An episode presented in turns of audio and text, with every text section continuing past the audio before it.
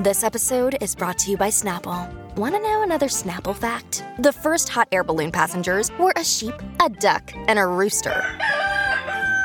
Ridiculous. Check out snapple.com to find ridiculously flavored Snapple near you. Welcome to Trashy Divorces, episode three. It's all about Fame.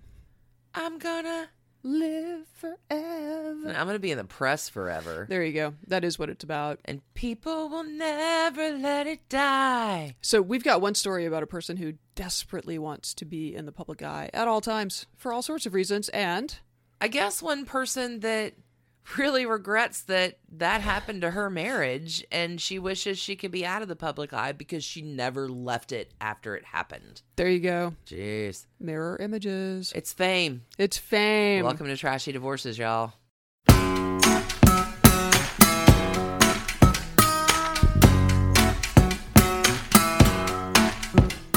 Fame. I want to live forever. I'm going to learn how to cry. I'm going to file some court papers.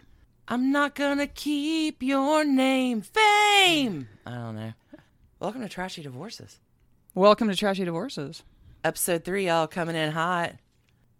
Who's famous in your star loop this week, Stacey? Oh my god, you got? Who Alicia. you got? Um I am so excited about this story just because I feel like it is the heart and soul of what trashy divorces is all about. Really? I have the song that's the heart and soul of Trashy Divorces in my story. So we have a visual representation. That's wonderful. That's a little- wonderful. A little song. We're trying to fulfill all your senses, listeners. Wow. Yeah. I mean, no visual, obviously, because podcast, but you know, what can you do? um, Okay, why why is your person the soul of Trashy Divorces? Because my person is Bethany Frankel of the Real Housewives of New York City.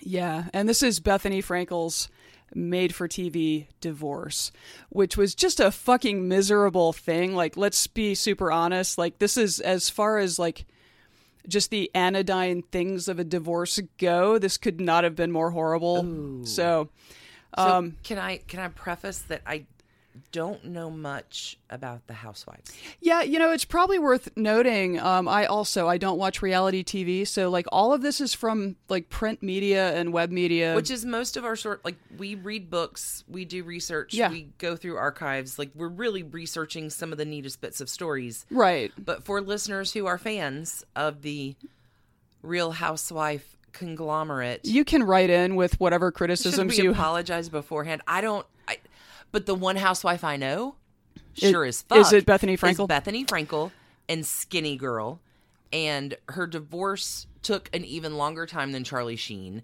like she's the one that i've got the most she's doing fame right i know about her Well, okay I mean, talk to me talk to me All right. trashy divorce All right, so to set this up, so Bethany Frankel, who, um, according to the webpage I pulled up over there, is 48 years old right now. happy 48 sister So there are people in the world who have a plan.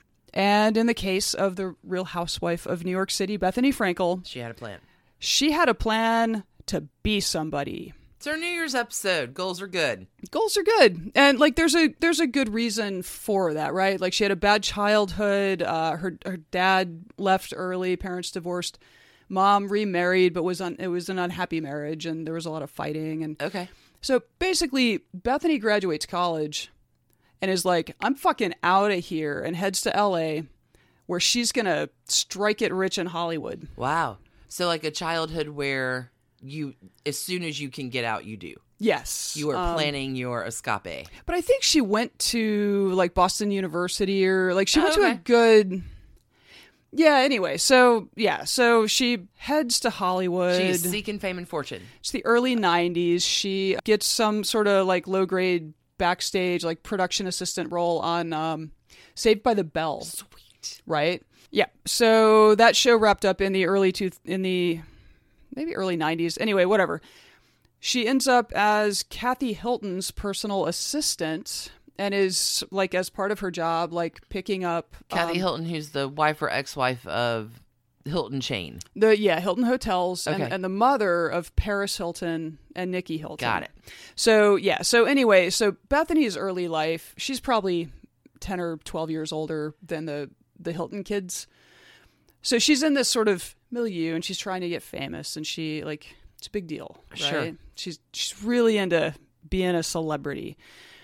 2005. Is her assistant. as her assistant, but, uh, you know, for a lot of people in Hollywood, You have a, a little bit of at, attache. Is that the word?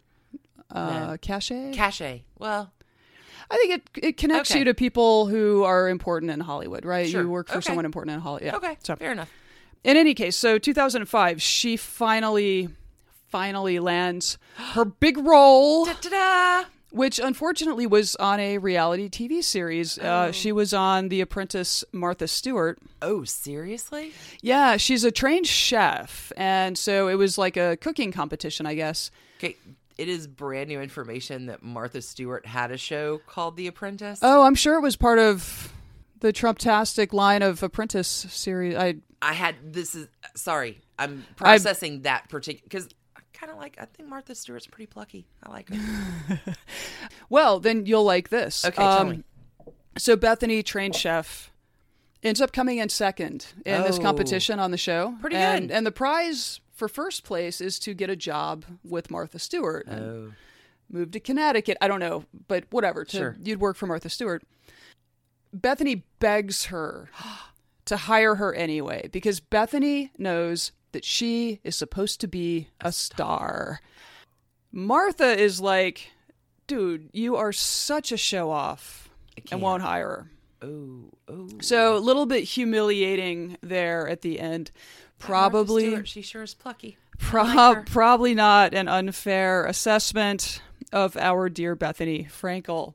She's a little aimless after this, as you can probably imagine. Second bra- place is pretty good. You should be able to turn that into something.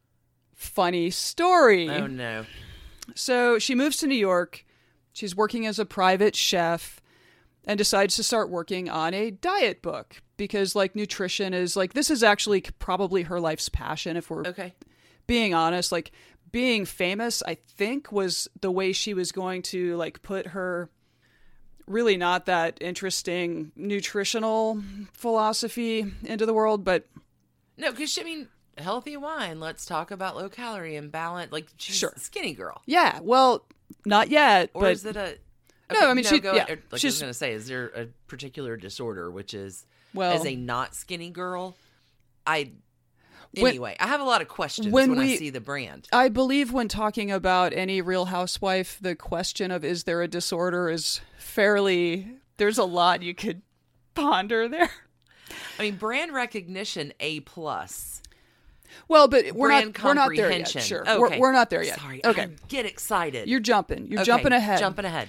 All right. So um, while in New York, she became acquainted with uh, Jill Zarin, Okay. who Is- would go on to be part of the first season cast Oh. of The Real Housewives of New York. New York, And okay. Jill Zarin is a huge Martha Stewart fan. So Greatest city in she the is world. like starstruck meeting Bethany. And so they like Seriously. every Oh, time they no. come across each other, Jill is like, Bethany, and like can't wait to talk Have to her. you met my new BFF?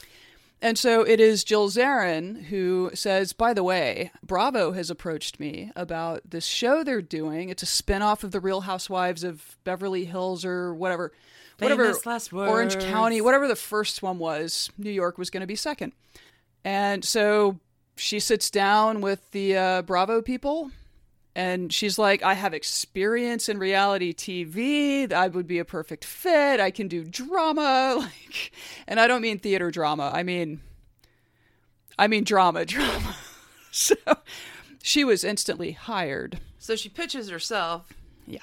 based on her. and Jill, yeah, Jill, Jill Zarin like pitches her too. So anyway, they're both season one cast members. Bethany was an interesting choice for a show that was purportedly about the lifestyles of the idle, rich housewives of, you know, New York City. First of all, Bethany was unmarried, so not a housewife at all. Second of all, Bethany was at the time she must have done really good in that sit down meeting She- to get hired as a non married person Oh, for just Real Housewives. wait. She was flat fucking broke. She was living in a tiny one bedroom apartment. Apparently, it was totally trashed whenever they would bring camera crews over. Like, it looked like a perfectly miserable existence that she was leading, especially compared to all of these wealthy women. The that were, opposite side of what they're filming. basically. So, you know, like kind of an odd duck in in the in the casting there. In the second season, though, her diet book comes out, and Oh. she has at this point built quite a lot of of name recognition, Mm-hmm. and she's built a following, particularly Eh. Fame. among women who are into you know lifestyle Health, fitness, brands yeah. yes and so her book uh naturally We're thin into gossip and cocktails, but okay. sure um, so her book is called naturally thin unleash your skinny girl and free yourself from a lifetime of dieting Okay, that's I mean a good concept. instant bestseller What? Top of the chart. Yeah, and so this is like here we go. Like Bethany has like accumulated this little bit of fame and purloined it into into business, into a business clever marketing. opportunity. Very very smart. And actually at some point we will also be discussing the Countess Luann Oh. of The Real Housewives of New York. And she had a similar thing where she was like she's really overt though about how famous she wants to be. In any case, the skinny girl thing became her brand and soon she had had i think she had licensed with actual like distillers Sure. to make these like pre-made skinny girl cocktails that you Right. can buy in every liquor store in america and a lot of grocery stores Yeah. and You see him around. I mean, It's- her brand recognition, yeah top notch top notch. top notch okay so still single but now she is a best-selling author So she can probably move out she of the is hovel. yeah by season three she finds herself in a very serious relationship finally Love. Finally, it's love with a pharma executive or something. I don't know. It works. I mean, I think Rudy Giuliani showed us that don't date the pharma reps, but Again. Do Ain't it. no party like a farmer girl party because farmer girl party don't stop. what? What? Thanks, How I Met Your Um, Mother, yeah, for no kidding. pretty much daily occasional references of amazing things. Sure. Shout out. This person's name is Jason Hoppy. And Bethany sees an opportunity to enlarge her personal brand and star power and leaves The Real Housewives She- because Bravo offers her her own show. no. called Bethany Getting Married, which Ah. follows her and Jason through their engagement and then through their wedding at the Four Seasons in New What? York. This was 2010. She was seven months pregnant at the time of the wedding. What? So, seven months pregnant at the time of the wedding. Okay, again, let's no shame, no shade. That it's not that. Just I, this is a lot to process. There's a whole- camera crew following her around. She's seven months pregnant. A few- Obviously, she gives birth soon after. Like, Bren, her daughter, is like the first reality TV, maybe not the first, but Okay, hold on. I have I have some questions. Yeah, fire away. When when was the wedding? It was in 2010. I don't know the month. Okay, you don't know the month. Presumably, they knew they were getting married before they, you know, booked the fucking plaza. The Four Seasons. Oh, But yeah, sorry, booked the Four Seasons. They you you don't just get a date at the Four Seasons. Probably not. I mean, you probably can get your date upped if you're coming with a camera crew, but really? So you know that's happening. Don't you go ahead and do it before you're really showing or if you're already seven months in? I- Just write it out to have the day you want. You know what? I bet if I had watched this show, I could answer these questions. I did not. These are the mysteries of trashy divorces. Go ahead. Yeah. So, okay. So, daughter Bren is born, camera crews following them around. And around the time, this same time, uh, Beam Incorporated, makers of Jim Beam and Sure. many other i think it's diageo now or something it's it's a conglomerate it's a booze Right. it's a booze conglomerate is like wow the women's market in alcohol is really a growth segment and this skinny girl thing is smart Uh, uh, oh, here we go. so beam approaches her and says we would like to purchase skinny girl from you and she says hold up you can purchase the cocktail line but that brand skinny girl that's mine She's smart. super smart She's and super smart. they pay her one hundred million dollars for the Skinny Girl cocktail line. She is super I'm smart. Oh, sorry, $100 million? One hundred million. Do- yeah. Super You're not smart. even putting your pinky up to your face. I know, I was trying to you Austin should've. Powers that, Yeah, but- wow. so, all right. So far, we have a complete And she still owns the brand. owns the brand. Crap. So, and she's been rocking and rolling with it ever since. She's sounding pluckier as this story goes on. Exactly. So far, we have a smashing success story. Somebody came from cats. like a pretty rough childhood, grows up, sets her sight on the entertainment business, parlays that into like, Finds a way to. yeah, just amazing. Uh, the problem I'm sorry. Like, what are your problems if you have a hundred million dollars in the bank? You're happily married with a newborn. in two words Jason Hoppy. Oh no. Uh, December 2012, so this marriage is not very old. She writes. 2010, 2012. Okay. She writes her dear husband a letter and says, Dear Jason, it turns out that marrying you was not what I wanted to do with my life, and Oh. I would now like a divorce. Now, at this time, They don't they. even have a conversation. yeah, it's weird. I don't know. I mean, I know what's been reported, but yeah, apparently she sent him a letter asking for a divorce. He did not rush out and file for divorce from her.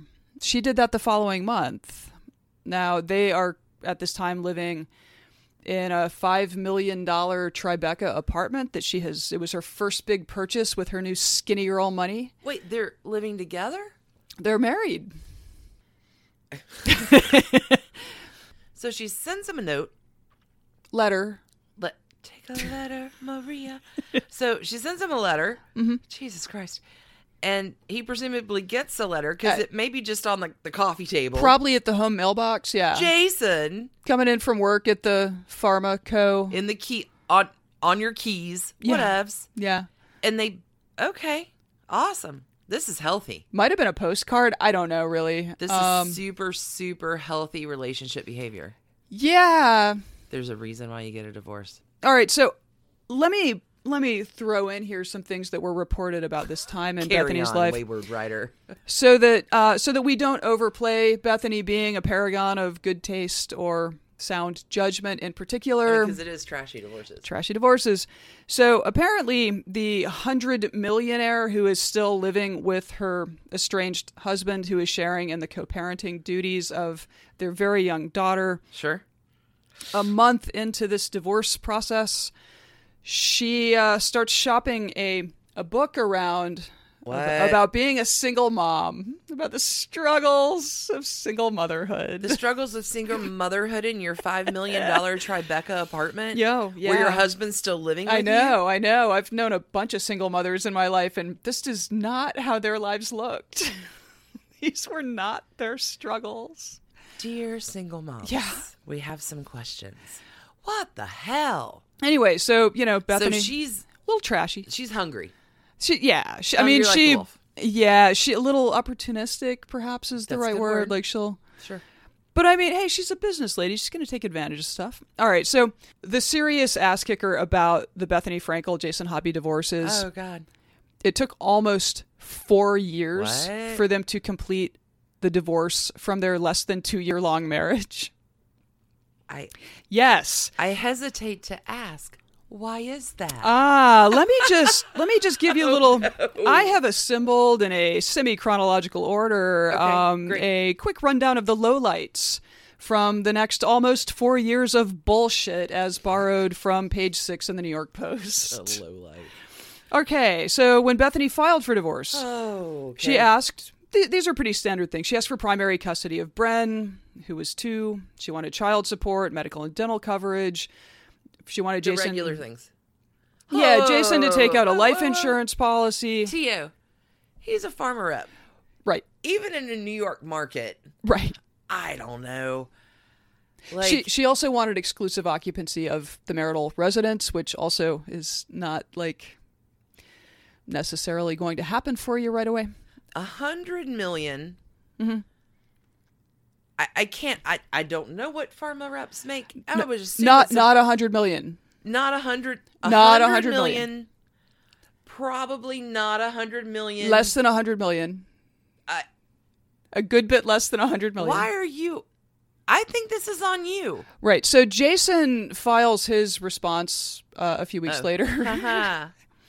and demands every single thing that she has demanded in her suit, plus that Bethany pay his legal and accounting bills for the divorce. Yeah. Yeah. So it is on. I, I don't mean, disagree with that.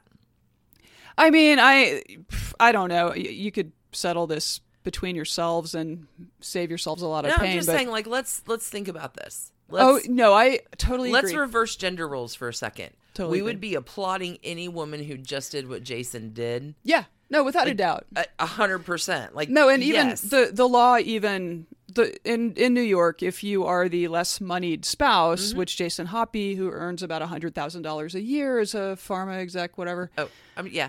Um, Not a hundred million dollars a year. A hundred thousand. uh, I think that's a factor less. Um, so he makes like a hundred grand a year, and which is not not nothing, but it's anyway. Bethany had earned you know a hundred million dollars the year before, so the judge is like, "Yeah, you're uh, actually." Miss Frankel, you're going to be paying all of these things. Absolutely, you are They spend the next year living together in, In their the tri- Tribeca- in the Tribeca apartment, co-parenting their kid, probably having very silent meals, and periodically heading to court with their lawyers to yell at each other. Man, like to be a fly on those walls, you would probably just fall over dead. I mean, that's it cannot have been comfortable. Oh, try misery. Well, gets worse. Oh, no. So, January of 2014, Bethany heads to court and So has this uh, is two years after Take one- a Letter, one year. Maria. Okay. one year. Uh, Yeah, because it was that was December 2012. So January 2014. So so a year later, Bethany goes to court. Says, "Hey, judge, great news." I am seeing this new guy and he's wonderful. Why? And we are super What? in love Nope. and I would like my my house back, please. Could you kick out the father of my child? Why don't you find a new place for the father of your child to stay? or move yourself out. Yeah, Yeah. that that is not how that works. Um I mean, maybe some places it is, but in New York, like if there's not like domestic violence happening, then So, how receptive was Judge to that message? I mean, none what did of Judge say? none of the reporting that I found said that the judge laughed her out of court, but um but it does appear to be a statement of fact that Bethany herself moved out of the Tribeca apartment not long after. The fact that Bethany was laughed out of court surprised no one. narrator's voice. Um, yeah, that spring. I mean, this it just it's so, and you're completely right. Like if you flipped, Good God. if you flipped this, Good. we would all be like, yeah. Like in some ways, this is a great story about the successes of feminism because you have a very rich woman I- who just yeah. gets taken to the cleaners by her husband. Who like later that year, like the judge orders her to pay a hundred thousand dollars in his legal bills. Perfect. That summer, like For a eight- New York lawyer with a one partner of that Yeah, divorce it's- earning a hundred million, a hundred thousand doesn't seem all that outrageous. It does. I don't know. Um, okay. Not not when you deal in that kind of money. yeah. Like your divorce lawyers are Still, I'm just saying. taking millions when you're dealing in that kind of I think money. the important thing, the reason why these are trashy divorces is because these people didn't have to do it this way. Like you can negotiate a settlement yeah. and spend next to nothing on lawyers. It's so easy.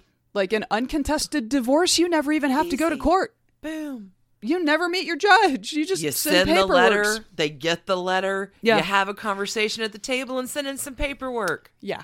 Okay, so 18 months into the divorce, they finally settle their custody fight over their daughter, Bren, Okay.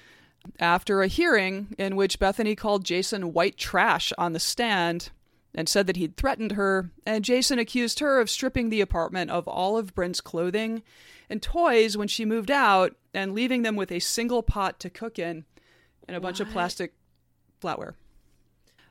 It was a I little want to react to all of that, but I'm I'm sorry. I got so involved in this story. Sure. Is there like Bethany has a baby, Bethany gets divorced. Is all this being filmed Right. So within Okay, Am so- I jumping ahead again? You're not. Bethany Bethany getting married turned into Bethany Ever After, which ran for 3 seasons and kind of ended when they started their divorce. Well, yeah. Did they get the letter on film? Jesus. Christ. Bethany leaving Jason. um Bethany questions her life choices. so I think in this time so she she was still in so bad. yeah, she was still insisting she would never go back to the Real Housewives for whatever reason like Done with you. done with you. I think she was shopping a like syndicated talk show to the networks around this time. It didn't get picked up and you know, and she's also doing licensing stuff with Skinny Girl. Like she's it's I've got to be really fair. If I ever landed a deal where I had a hundred million dollars in the bank, I would not be out searching for my next hundred million. yeah, I that's would fair. Be on the beach, Yeah. reading books, Yeah. chilling with the pets, Yeah. painting, writing, like not I. eh, Yeah. done. yeah, making making trashy divorces with like in an actual studio. Like let's. plenty is enough. Sure. Plenty no, I, is enough. That's I'm I'm with you again. I th- digress. These are trashy divorces because these people are not necessarily making choices we would make. Okay. So the Oh. custody agreement that they reached was a 50-50 very normal actually Okay, 50-50 parental share. Turned out to Oh, not no. be really a great plan for any of them, but probably most of all not for Bren. That fall, still 2014, Oh. the judge was forced to chastise her, Bethany, for posting a picture of herself wearing her now four year old daughter's pajamas on Instagram. what. Right, just How let that skinny are you? let that roll around in your head for a minute. She put on a four year old girl's clothing, took a picture of herself, and sent it out to Instagram. Do we want to talk about disorders again? Because, and I'm not saying eating, I'm just saying that's just a weird thing to do. Um, that that type of that type of thing is just right I don't know. Maybe, I- maybe Brent is a huge child. I don't know. I don't know. She's a six foot tall four year old. I don't know. Like, anyway, it's a weird thing. what what why Mm-hmm. because she's Bethany. I I, I don't know. Uh, in mid it 2015, really does do a number on your brain yeah, and seeking fame. In mid 2015, it was reported that Bethany was paying. This is so gross. Twelve thousand dollars a month in alimony. Three thousand dollars a month in child support, fifteen hundred a month in Bryn's school costs, eleven thousand dollars a month to pay for the apartment that she moved out of rather than stay there with Jason. plus another 100,000 of Jason's legal fees. Uh, his total legal bills at that point were more than $700,000. And though they didn't know this at the time, there was still a year to go in this bullshit. what come on Bethany filed an appeal over the alimony s- payments, which in early 2016, the appeals court was like, "Yeah, that's a lot. Like, you don't ha- you're you're not on the hook for all of that." Okay, so in early 2016, things finally turn around for Bethany a little bit. Um, the appeals court is Quit like, fighting the inevitable "No, she's still in love with the same person that she was in love with that she told the judge like I'm not sure." She dated time's a wasted man She dated Alex Rodriguez at one point. I saw today that whatever. A-Rod? A Rod. A-Rod. A A Rod. I actually don't know if that was before this or this may be before uh, her marriage. I just not. I don't know. Okay, 2016. The appeals court is like, holy shit, that's a lot of alimony you're paying. So that's off the table. All that was left was fighting over the Tribeca apartment in the divorce that would never end. Basically, Bethany had purchased it through a trust. This would normally make it off limits to the spouse, but she was paying his legal bills. Why not fight it? Jeez. So- Finally, it got resolved. She got the, the apartment.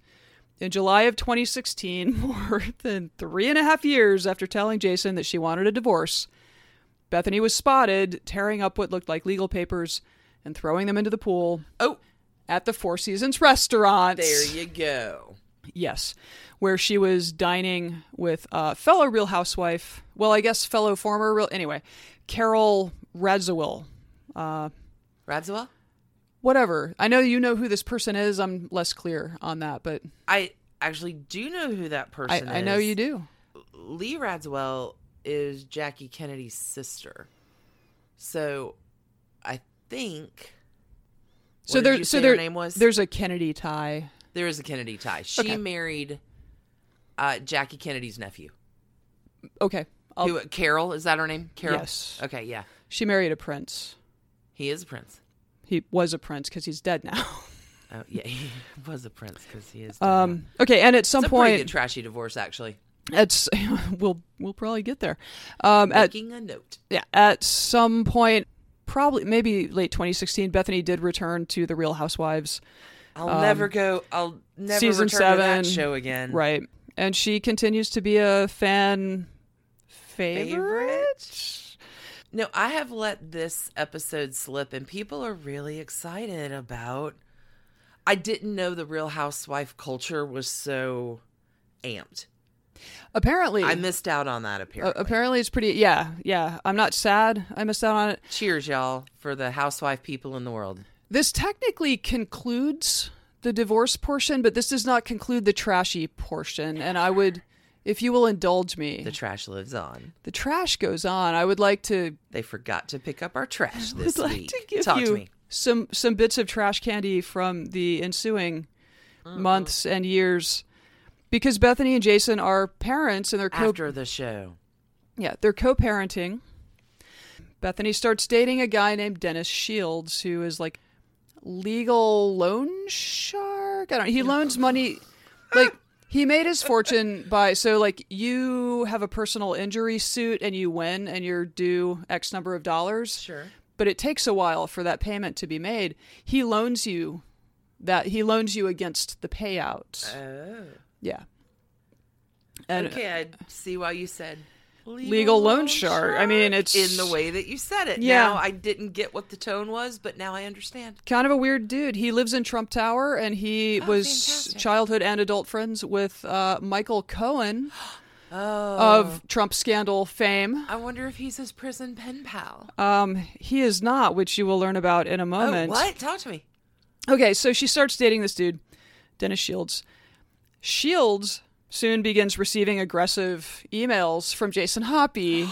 What? like demanding to Scorned know man. where Bethany is and like is Bryn being properly like just like a Wait, lot. But they're divorced. yes.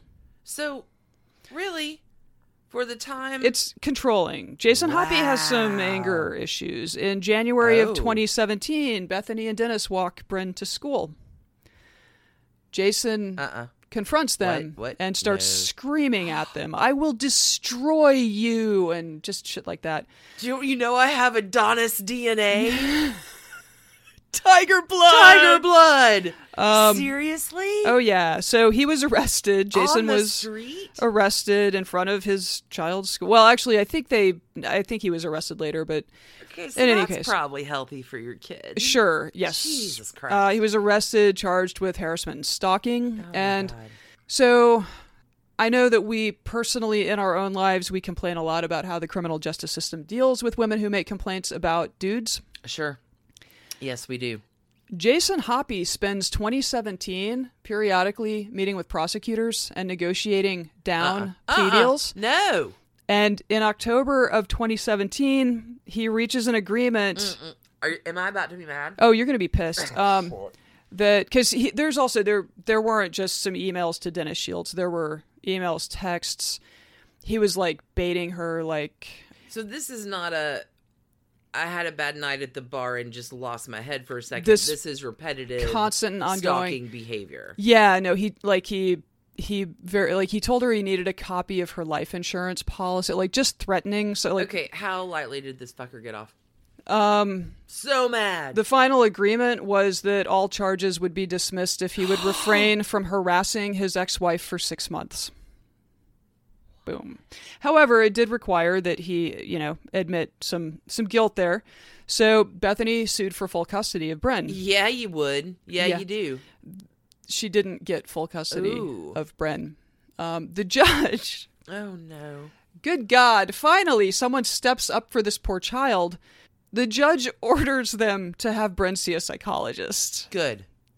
Overdue. Awesome. Good plan. Your Honor, but 1000%. somebody should. Uh, in August of 2018, Dennis Shields, Has the kid been on TV? Like past her Bethany has a baby show. So I've seen some clips where Bethany is carrying her as a baby, Like but past not paparazzi stuff, but like the kid isn't like a TV star that we just Yet. haven't heard about. No. it's the Bravo universe. Jesus like, Christ. okay, so Hey guys, we don't recommend this. Go ahead. yeah, well, we're gonna find out why Dennis Shields is not Michael Cohen's prison buddy. Oh no, oh no.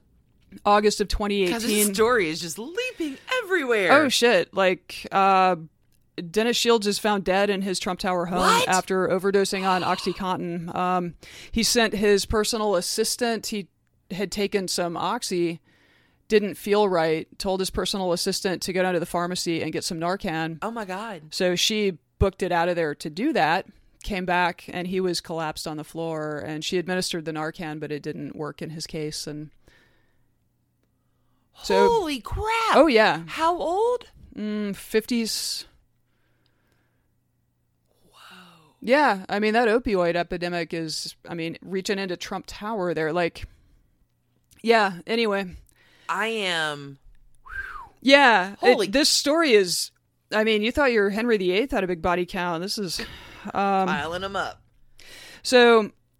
Dennis Shields' death uh, of a drug overdose and some antics in actual Real Housewives episodes prompt Jason Hoppy to sue for full custody, uh, saying, Hey, you know, Bethany clearly has a substance abuse problem. And the judge is like, Hey, you're really being a jerk about her boyfriend's death.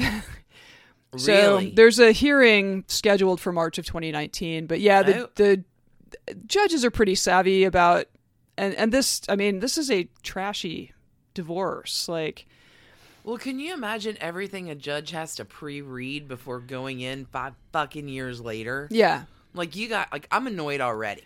yeah. Like I have to read I have to familiarize myself with 5 years of fucking court proceedings cuz you two can't work it the hell out. That's exactly it, right? Like Bethany is a super savvy business person who like she she had a dream, she made it happen, but when it comes to interpersonal you know, decision making and relationships like clearly she just doesn't wow. and and Jason Hoppy also clearly has some significant self-control issues. So, I have to say you really represented a trash can on that one. I mean, How many yeah. trash cans does this one get?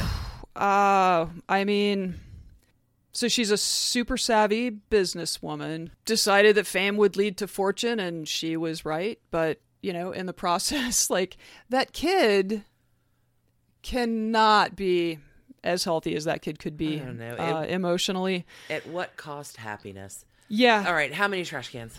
Four and a half. I mean, she's not Henry VIII. She didn't kill a bunch of spouses, but I mean, that's. That's a pretty trashy divorce. As the divorce goes, yeah, I four, four, four and a half. Yeah, four, okay. four and a half. Yeah, we'd put her in that range, sure. Sure. I'm gonna go ahead and give her a solid four for sure. Well, because she put on a four year old's clothing. Oh, sorry, yeah, four and a half. done. Thanks. Thanks. There you go. yeah, Check. thanks. Done. All right. Sold. Well, there you go. That is the trashy divorce. At least the current one of Bethany Frankel. I assume there will be others. Good lord, that's a good story. um, let's take a quick break. I got Okay. the uh, new scandal of Christendom Oh, coming yes. up. Yes. 1950 style. Golden Age of Hollywood. Golden age of press and scandal and trash that Right. never went away. Fame. I'm gonna live forever. Uh, All right, we'll be right back. Sibling fights are unavoidable, but what if every fight you had was under a microscope on a global scale? That's the reality for brothers Prince William and Prince Harry. They were each other's closest friends and allies since the death of their mother, but that all began to crack as they married and took wildly different approaches to their royal duties. Wondery's podcast, Disentel, is hosted by comedians Sydney Battle, and Matt Belisai. Each episode unpacks one of pop culture's most iconic celebrity feuds, and they recently took a deeper look into the real reason William versus Harry started. It's actually much bigger than these two brothers, stretching back into the history of the British monarchy. Did their feud start with the royal family's mistreatment of Meghan Markle, or was it something that started much earlier? Follow Disintel on the Wondery app or wherever you get your podcasts. When you need mealtime inspiration, it's worth shopping Kroger, where you'll find over 30,000 mouthwatering choices that excite your inner foodie. And no matter what tasty choice you make, you'll enjoy our everyday low prices, plus extra ways to save, like digital coupons worth over $600 each week. You can also save up to $1 off per gallon at the pump with fuel points. More savings and more inspiring flavors make shopping Kroger worth it every time. Kroger, fresh for everyone. Fuel restrictions apply. Another day is here, and you're ready for it. What to wear? Check. Breakfast, lunch, and dinner? Check. Planning for what's next and how to save for it? That's where Bank of America can help. For your financial to-dos, Bank of America has experts ready to help get you closer to your goals. Get started at one of our local financial centers or 24-7 in our mobile banking app. Find a location near you at bankofamerica.com slash talk to us. What would you like the power to do? Mobile banking requires downloading the app and is only available for select devices. Message and data rates may apply. Bank of America and a member FDIC. Hi, this is Rachel Yucatel, and I'm here to invite you to listen to my podcast, Misunderstood with Rachel Yucatel. This podcast delves into the lives of those who have been reduced to a single headline. Each episode will take a closer look at the stories of those who are on a mission to change their narrative. Join me as we uncover the truth behind the misconceptions, shed light on the stories of those who have perhaps been wrongfully portrayed, explore the complexities of the human experience, and celebrate the power of second chances. Who doesn't love a good comeback story? So, Alicia, um, Stacy. you uh, you've Oh, been Stacey. you've been a you've been a busy little writer girl on I have this been one. a busy writer girl. You wanna you wanna tell us Uh, about the trashiest divorce in Christendom part two? Part two. you You found. are not kidding. So, back in episode one, I covered Anne Boleyn, the scandal of Christendom. Sure. Henry VIII. It took 400 and 400 plus years for another one to happen. Wow. And today, I bring you the story of the trashy divorce of Debbie Reynolds and Eddie Fisher. So Go ahead. so this became th- this is Carrie Fisher's parents, yes, Princess Carrie Leia. Fi- Princess Leia's parents. God rest her soul. God rest her soul. and I guess her mom's too. Hail Leia. All right, just want to start at the end. This is start at the end. That's exact. That is the very correct place to start. Okay, I'll admit Because we're actually going to end with Carrie Fisher at the end, so Oh. you actually did start Oh. at the How about that? appropriate place. Um, yeah, so I will admit, just as I know very little about the Real Housewives, except all the stuff I read about them, um, I know very little about the golden age of Hollywood, and the and the there was a lot of trash. There Girl. were murders. There were like there was there are no murders in my story this week. Murder free. okay. They all stayed sexy. They went into the forest. They left the forest murder free. Okay. Okay. They were beloved individually. And then they started dating. this love story, if you don't know old Hollywood, I don't. this is everything the 1950s was about.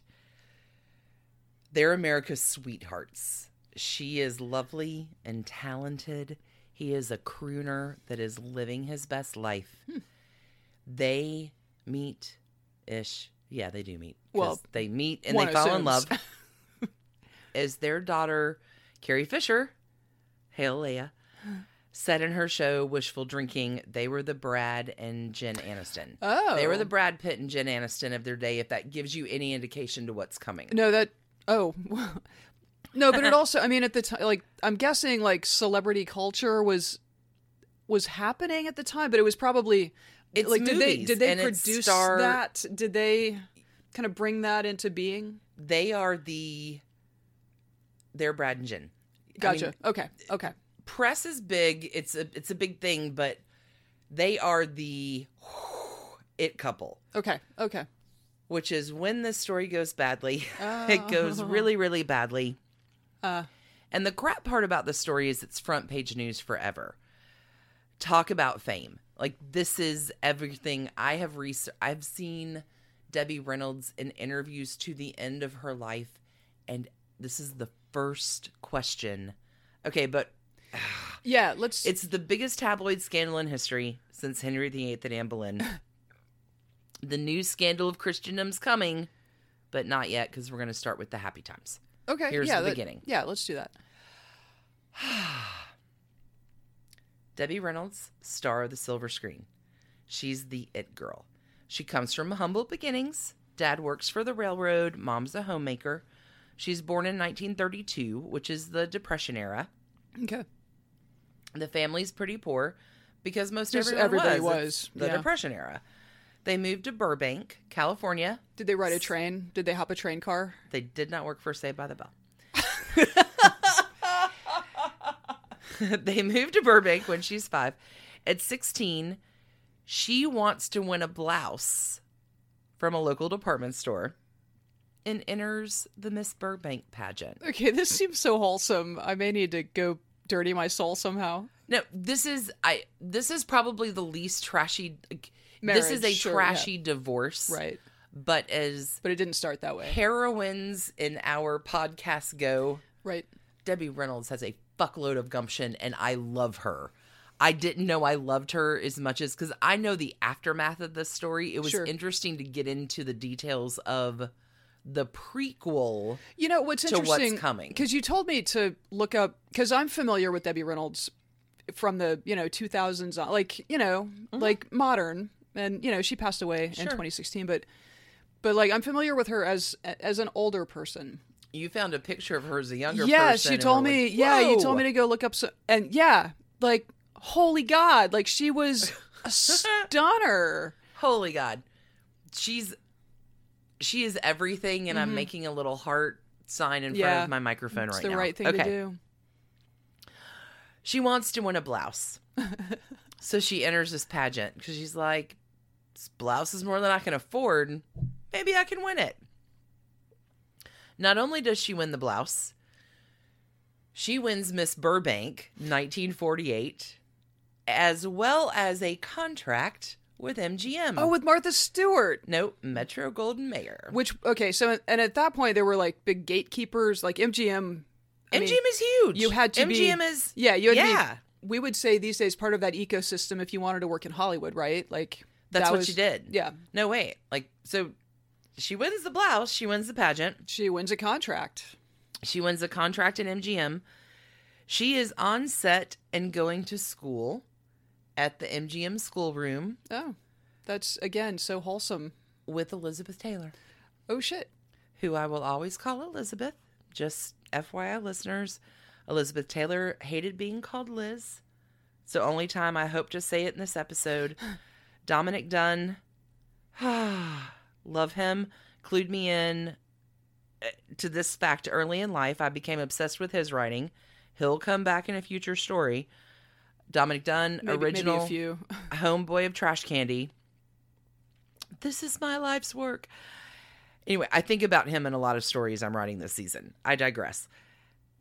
MGM, Debbie and Elizabeth, they're BFFs And- on and the Eli- set. Elizabeth Taylor was a movie star already, right? Like Elizabeth Taylor became a movie star at nine. And she is quoted as saying, Dominic Dunn has quoted her as saying, I can never remember a time where I wasn't famous, wow. Okay. which is why you call her Elizabeth and not Liz. Gotcha. So so Debbie Reynolds walks onto the lot and heads into a classroom at MGM, and there is one of the most famous people in the world.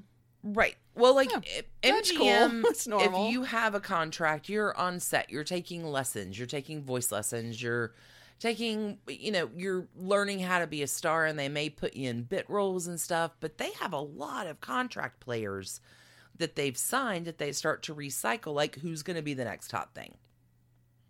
Louis Mayer, head of MGM, one day takes note of Debbie's amazing voice because Debbie Reynolds can sing Okay. like a bird. And he says to her, You're going to star in a movie with Gene Kelly. And she says, I don't dance. and he says, You will. Well, so Oh, you've got a Debbie school. Reynolds Yeah. wasn't a dancer. This is like the original fame. No. Fame. I'm gonna make my feet bleed. Hold on, let me get to that part. Okay, okay. Debbie Reynolds wasn't a dancer when she made Singing in the Rain, and Gene Kelly, apparently, when he hears this news, insults her for her lack of dancing experience, insulting her. In a subsequent encounter with Fred Astaire, he found Debbie Reynolds crying under a piano because Gene Kelly has been like, You don't dance. You can't dance even if you want to. I don't, I don't know what Dude. the song is. Anyway, Fred Astaire, here's what happens volunteers to help her learn dancing so she can do this role. Debbie Reynolds trains daily for five months to learn how to dance. Her feet bleed in training every day, they bleed in filming. She does star in Singing in the Rain, which comes out in 1952. Gene Kelly does later admit that he had not been kind and was surprised she was still willing to talk to him afterwards. so there you go. Uh, years later, just to give you, since we're starting at the end, to go to the it's a it's a TARDIS of an episode. Sh Debbie Reynolds was quoted as saying, "Singing in the rain and childbirth were the two hardest things I've ever done in my life." Oh, So that tells you something. yeah. Sh- Debbie Reynolds proceeds to work steadily through the 50s, making five more films through 1954. Things are good. She's sailing along. She is happy working. She's blonde in California and an MGM star. Right. Right. So, okay. Things are good. Yeah. Eddie Fisher, Ah. the most successful pop singles artist in the first half of the 1950s. He sells millions of records, hosts his own TV show. Born in ni- in Philadelphia in 1928, he's the fourth of seven kids. Got a big family. He's beloved. They call him Sonny Boy. He has some talent with singing, and they nurture it. And he begins to enter some amateur contests, which he normally wins. Makes his radio debut, becomes a local star in Philadelphia. Did he win a lot of blouses? I don't know how many blouses he won. Uh, like Charlie Sheen, he leaves his senior year of high school to pursue his musical career. He signs with RCA Victor. Off he goes. Is recording, radio star, kind of building his career. In 1951, he gets drafted and serves in active duty for a year. I guess that's the Korean War. Sounds right. Yeah. He proceeds the next few years to be the official vocal soloist for the U.S. Army Band. His strong and melodious tenor, quote, made him a teen idol, one of the most popular singers in the 1950s. Here's some stats. He had 17 songs in the top 10 on the music charts between 1950 and 1956, Wow. 35 songs in the top 40 Whoa. between 1950 and 1956. Wow. Okay. So he was everywhere. Okay. But isn't it funny that we don't recall him as one of the great vocal crooners? Aren't you hooked as maybe to know why? okay, go ahead. Aha. Break out the wedding bells. Oh, Debbie and Eddie. They meet, they Boom. fall in love, they marry September 26th, 1955. all right. So they're they're like top of the world. E- Both of them are individually top of the world. They meet, they marry, they are the love affair that the world has waited for. Sure. They're everything. In later interviews, she implies she really just was ready to have sex, but she said it much classier than that. Sure. Mm-hmm. Like, girl, girls waited, Got tired of waiting. got tired of waiting. Sometimes good girls get tired of waiting. Sure. So their daughter, Carrie, woohoo, was born in 1956.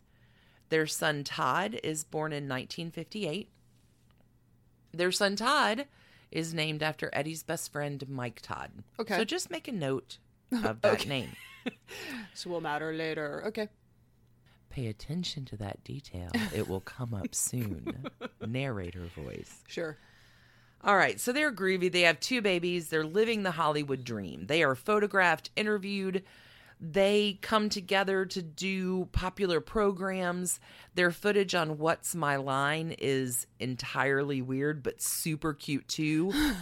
we wish those kids the best, and that's the end of the story, right? Oh, great story. Gosh. Done. Old Hollywood love. Nope. Oh. Oh, there's more. Huh. It's the quickest trashy divorces in history. so let me preface this by saying that I'm really wary of couples with couple best friends. You got to be careful Interesting. who your couple is going to couple with because they can be dangerous. Yeah, okay. And here begins the sordid tale. Oh. Here's where the train starts shaking on the tracks. All right. What happened? Eddie Fisher and a dude named Mike Todd are BFFs. Sure. His Bros. yeah, son is named for Todd. Mike Son Todd. is named for Mike Todd. Mike Todd is a hotshot Hollywood producer. He's a mover and shaker in Hollywood, entrepreneur.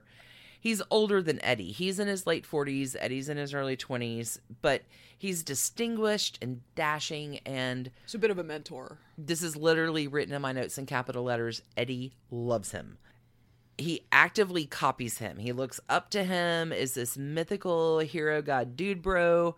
Whatever Mike Todd orders for to drink, Eddie orders that to drink. However, he orders his steak, medium rare, well done flambe, whatever. That's how Eddie orders his steak. Okay, so Mike Todd is the classy father figure training Correct. Eddie Fisher how to how to he's going to teach you how to live. I'm going to teach you how to live, kid. Same drink, same dinner. Now remember Debbie and Elizabeth Taylor, old school chums from the MGM studio lot. As Elizabeth is divorcing her second husband, she begins to scope out her third husband and begins to date Mike Todd. Elizabeth and Debbie are friends. Mike and Eddie Fisher are friends. Debbie and Eddie are married. Yay! Woohoo! Couples friends. couple friends are they're united the stars line up that this is going to be the best couple friendship in history and it goes like that for a while elizabeth taylor and mike todd do marry in 1957 it is the third marriage for both eddie fisher and debbie reynolds are best man and matron of honor at their wedding in acapulco Debbie washes Elizabeth's hair that morning, gets her dressed. Like they really have a genuine friendship. Elizabeth Taylor and Mike Todd have a daughter in 1957. Things are great. End of story. Oh, perfect. Yeah. That was great. Third time's not the charm. And our story is about to take a sad turn. I don't have a murder. I do have a death. Yeah. Shit. Murder free, not death free. Sure. on March 22nd, 1958, Mike Todd's private plane, the Liz, crashed in New Mexico. The Yikes. plane had engine failure, went out of control, killing all four on board. Mike Todd was on his way to accept a Friars Club award. Elizabeth Taylor wanted to travel with him, and she got a cold, and he was like, Nope, you're not going. It was bad. That morning, Debbie wakes up, reads the news, wakes Eddie up. They head over to Elizabeth's home. Sure. Doctors have have arrived. She's hysterical, like Uh, you would y- be. Yeah. Debbie, genuine halo lady that she is, leaves Eddie there to console Elizabeth Taylor. Sure. Now remember Elizabeth Taylor, this is March. Elizabeth Taylor had a baby in August. So Debbie takes all the kids and the nurses, sets up camp at their house. Even Elizabeth's previous second husband, Michael Wilding, stays with Debbie Reynolds. Like this girl is pure fucking sunshine. Well, and and Elizabeth Taylor and um, Eddie, were, they were the closest people to Mike Todd. They are so- grieving Mike Todd Yeah. and honestly want to find a way to keep him alive. right. which Debbie in later interviews says she was surprised. Like she really thought she and Elizabeth were friends and that she was doing the right thing by sending Eddie to Elizabeth to comfort her after the death of Mike Todd. How did that go for them? Well, in every interview, like Debbie is so like speaks glowingly about Mike Todd and that she's doing the right thing, but da da da da, you know it's gonna happen. Enter Christendom scandal. Elizabeth and Eddie fall in love, or at least a shared grief that they think is love. The show is called Trashy Divorces, Right. so, and yeah. they're not really hiding it. Rumors which become Oh. truths Begin, Goodbye Oh, Husband, yeah, Hello that's- Scandal, Yeah. and Welcome to the Press being up in your business non fucking stop. So not it's not the birth of the tabloids because the tabloids have been around for a long time, but but No, I this, but this was intensifies that lightning. glare. A, Yeah. like a thousand watt bulbs. everybody loves a sex scandal. no, this is so 1958 ish. I'm going to tell you like how Debbie found out about it, which is super scandalous. Oh. But oh Jesus, is bad. But I mean, this is the divorce doesn't happen. It's Tell yes. hold on. Jump- okay. Sorry. Sorry. Jumping ahead. So there's some footage of her on the Oprah Winfrey show from 2011, and she, Debbie Reynolds, recalls the moment she finds out about the affair. Apparently, Elizabeth Taylor went to New York for something, and all of a sudden, Eddie needs to go to to Important New York business in New York. the greatest city in the world. So Debbie explained she was looking for Eddie. I'd heard the rumors that he'd gone to New York for some business, but I didn't know it was monkey business. I called his room, he wasn't there, so I called Elizabeth's room and Eddie took the call. Oh. Then I heard Oh. Elizabeth saying, Who is it, darling? Oh. And I said, Would you just roll over and put Elizabeth on the phone? Oh. So he did, but she wouldn't take the call. The whole thing was so sad because Elizabeth was in deep mourning and she really Right. turned to Eddie out of this need. I Right. don't blame Elizabeth now that I have more of a brain about it. like, wow, she I- really is a halo. yeah, I mean this person. is 2011. Like she's a she's sure, a saint. decades to to So- work past it. This affair is public scandal. Elizabeth Taylor is branded a homewrecker. Oh, sure. She is the Anne Boleyn to Debbie Reynolds, Catherine of Aragon. People are crazy over this scandal, and the press is without a heart. they want the story. Every dirty bit of this story comes out in the public eye. Looking back at Modern Screen and all the Mac, like they are the cover photo fodder for a year. Jesus, Debbie thinks this is going to be a fling. She doesn't believe in divorce. She's That hesitant. seems She's like, reasonable. all right, you're going to figure out what you, I got two kids. We're working. We're on top of the world. Like, do what you need to do, but come on. When questioned about the possibility that Debbie might refuse a divorce, here's the scandal from the other side of the press. Elizabeth Taylor said, At first, Debbie was very much hurt, but I think now the hurt is left and she will consent to Eddie getting a divorce here. Right? Takes a lot of nerve. well, that. well, So one thing that's fascinating about that is that I'm pretty sure that in every state in America now, you don't need your spouse's ca- like it. That it's a that's a very weird way to talk about divorce. Wait for it. now, but In a Saturday Evening Post article, we'll link to it. I'm going to read the following quote about how Debbie summed up the divorce came out. When I came home from Europe, people kept asking me, Will you give Eddie a divorce or won't you? It wasn't a new question.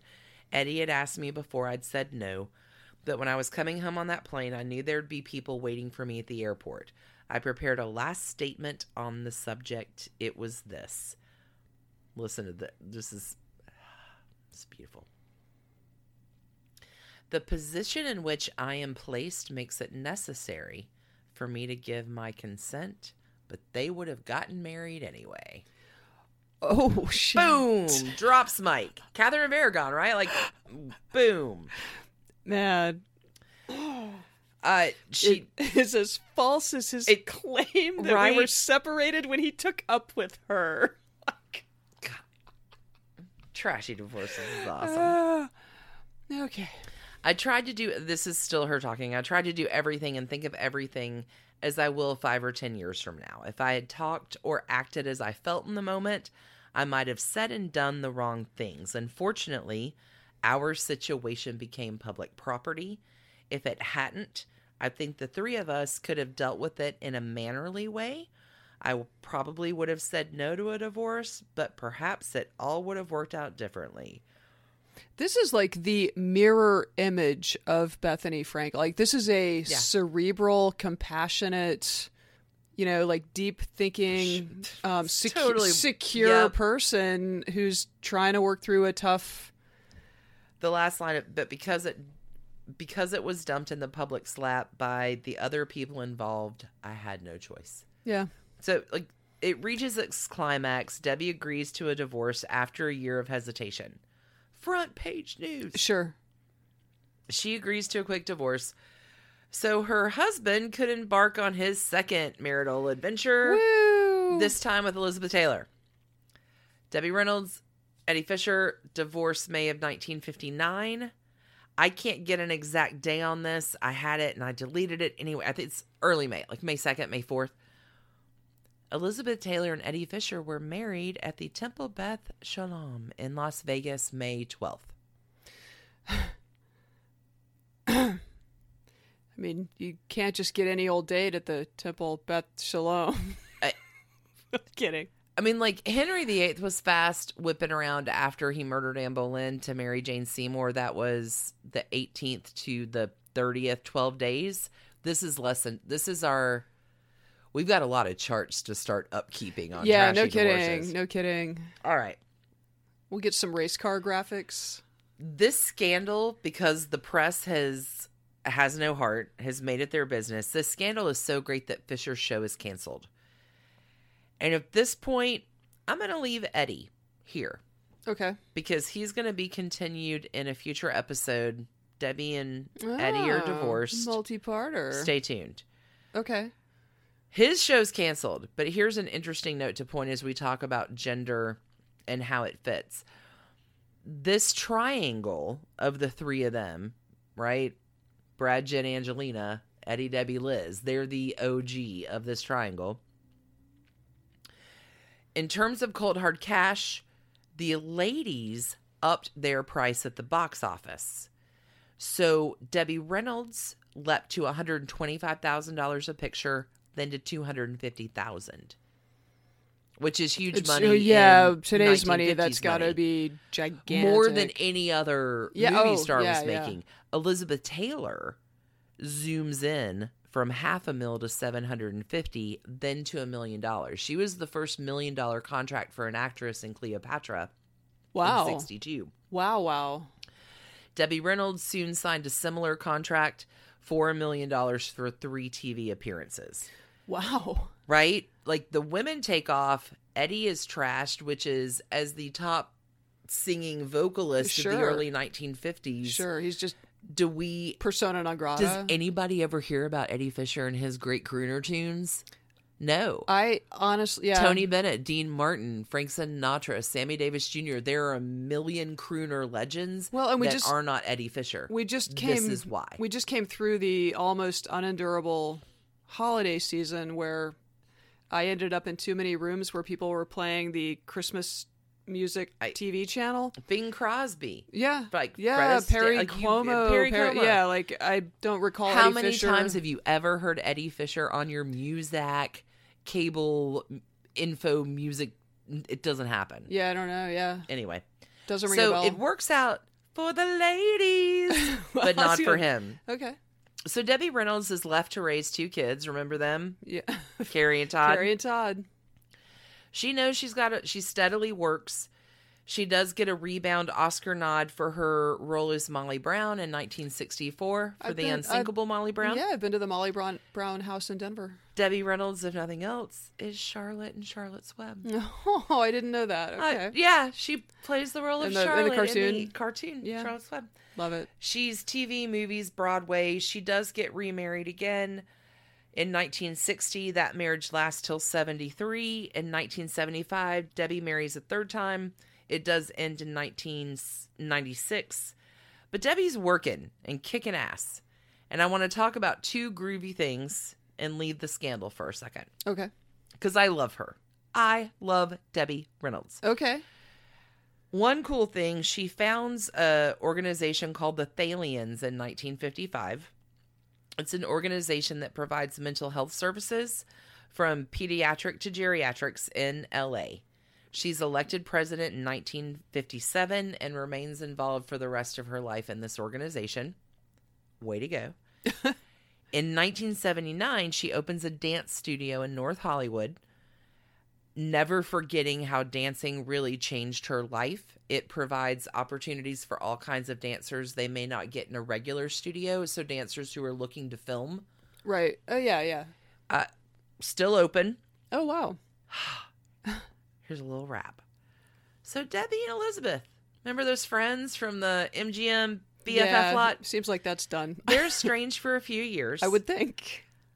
But they reconnect when Debbie remarries in 1960. She and her new husband go on a cruise.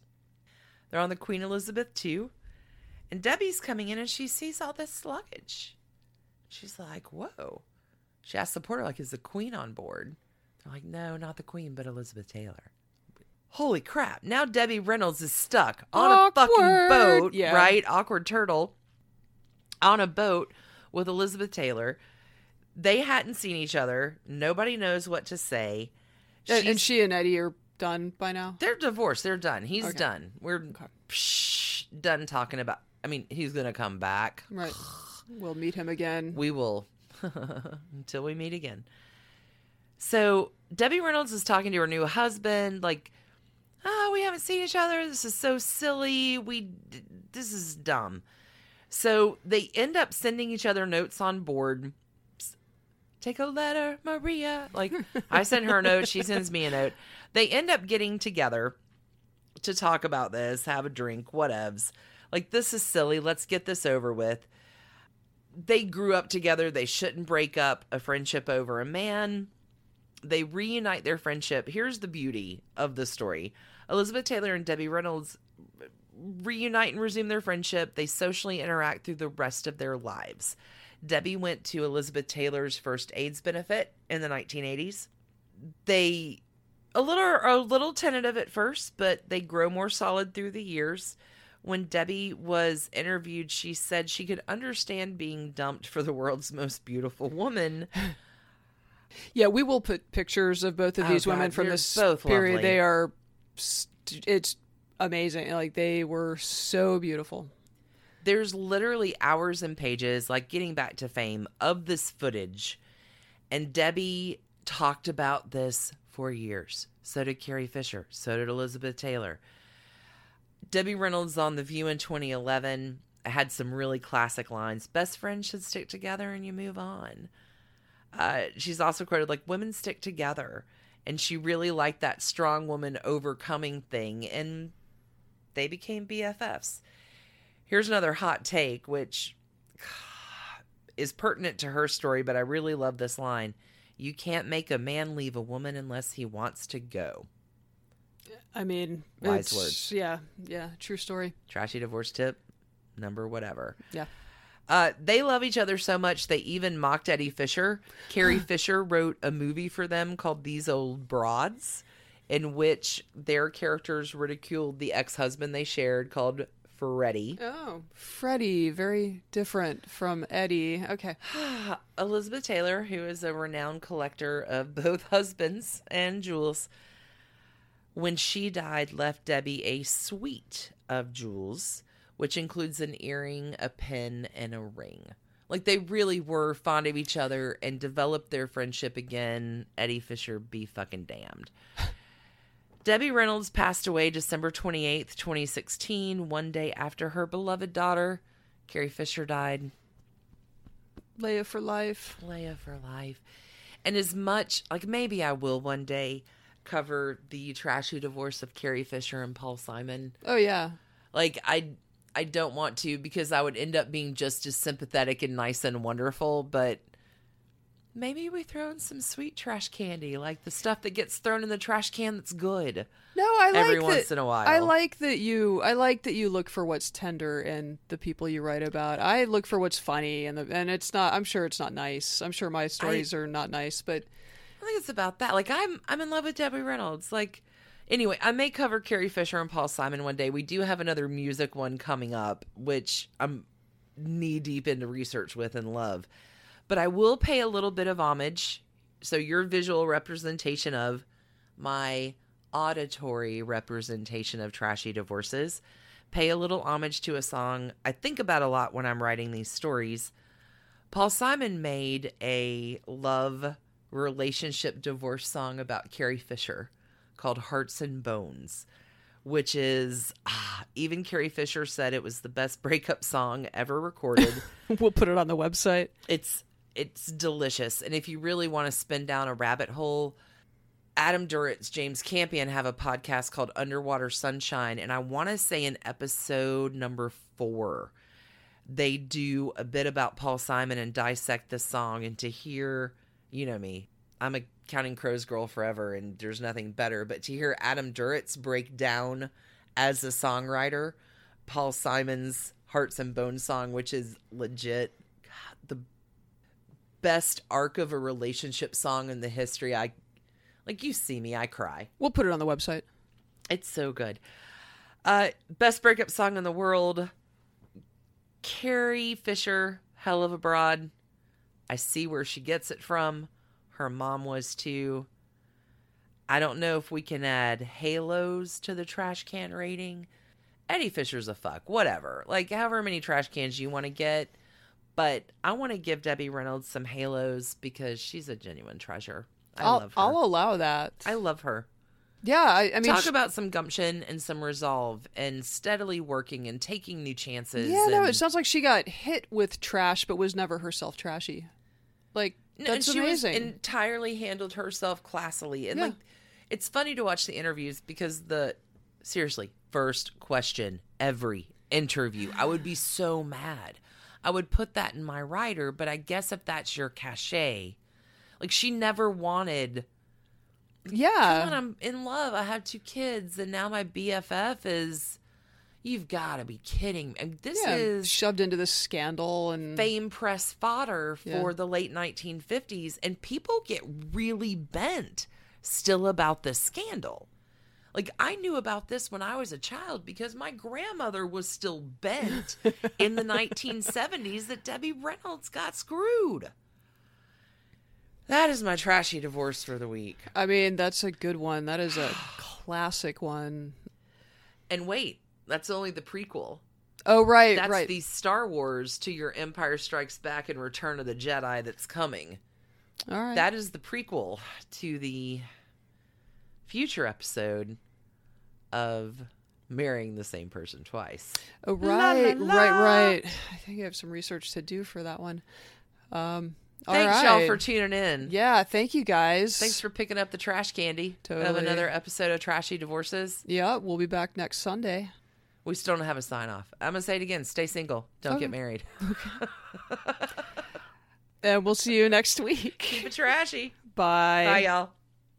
And thanks to you for listening. Trashy Divorces is a Hemlock Creatives production, created and produced right here in Atlanta, Georgia by us, Stacy and Alicia, with a little research and writing help from the brilliant Melissa O. Our art is by Sydney V. Smith. That's Sydney V. Smith at carbonmade.com. And our music is used with permission of Ratsy. Check her out at Ratsy's store on Instagram. And definitely drop into Ratsy's store anytime you're in Oberlin, Ohio. You can contact us at trashydivorces at gmail.com or find us on the World Wide Web at trashydivorces.com. If you need more trash candy in your life, our Patreon community includes some of the very best humans around and thousands of hours of bonus content at every level of support. Join the fun at patreon.com slash trashy divorces. Interested in some Trashy Divorces swag? Check out our merch shop and Trash Panda Enthusiasm Society at bit.ly slash trashy gear. Want to advertise with us? Reach out to sales at advertisecast.com for more information. And last but not least, come play with us on social media. I keep most of our Trashy Divorces Instagram hopping. Stacy and I share it up over on Facebook, including our Trashy Divorces podcast discussion group. Come join us over there, and thanks again, everybody, for listening. Keep it trashy, y'all.